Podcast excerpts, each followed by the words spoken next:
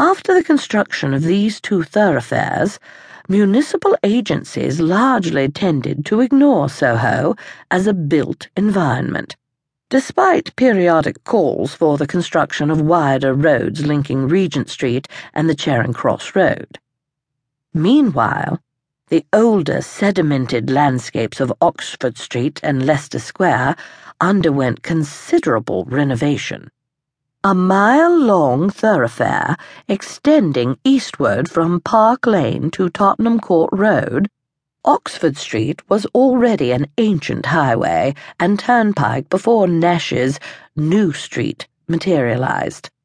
Affectionately christened the Old Mediterranean by Thomas de Quincey, the Oxford Road dated back to Roman times.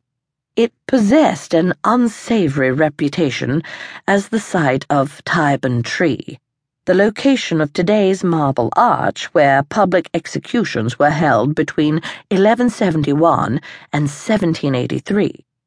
Once it was cleansed of the Tyburn Association, however, it became a Regency shopping street and site of entertainments for residents of the newly fashionable quarters of Marylebone.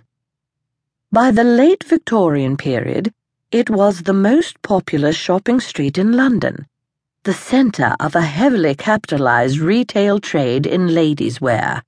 It would always remain a less select, less uniform, less Parisian environment than Nash's New Street. With its expanding shops, its windows larger and more attractive, Oxford Street grows busier every year for foot and carriage traffic, observed George Duckworth, one of Charles Booth's social investigators, in 1898.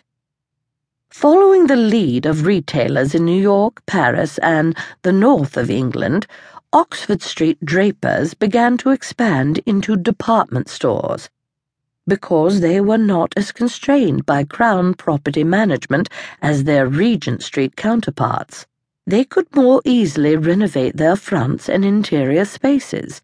Within a few years after the Great Exhibition, Oxford Street traders redesigned their shop fronts to accommodate large sheets of glass to exhibit large scale specimens of their goods to passers by.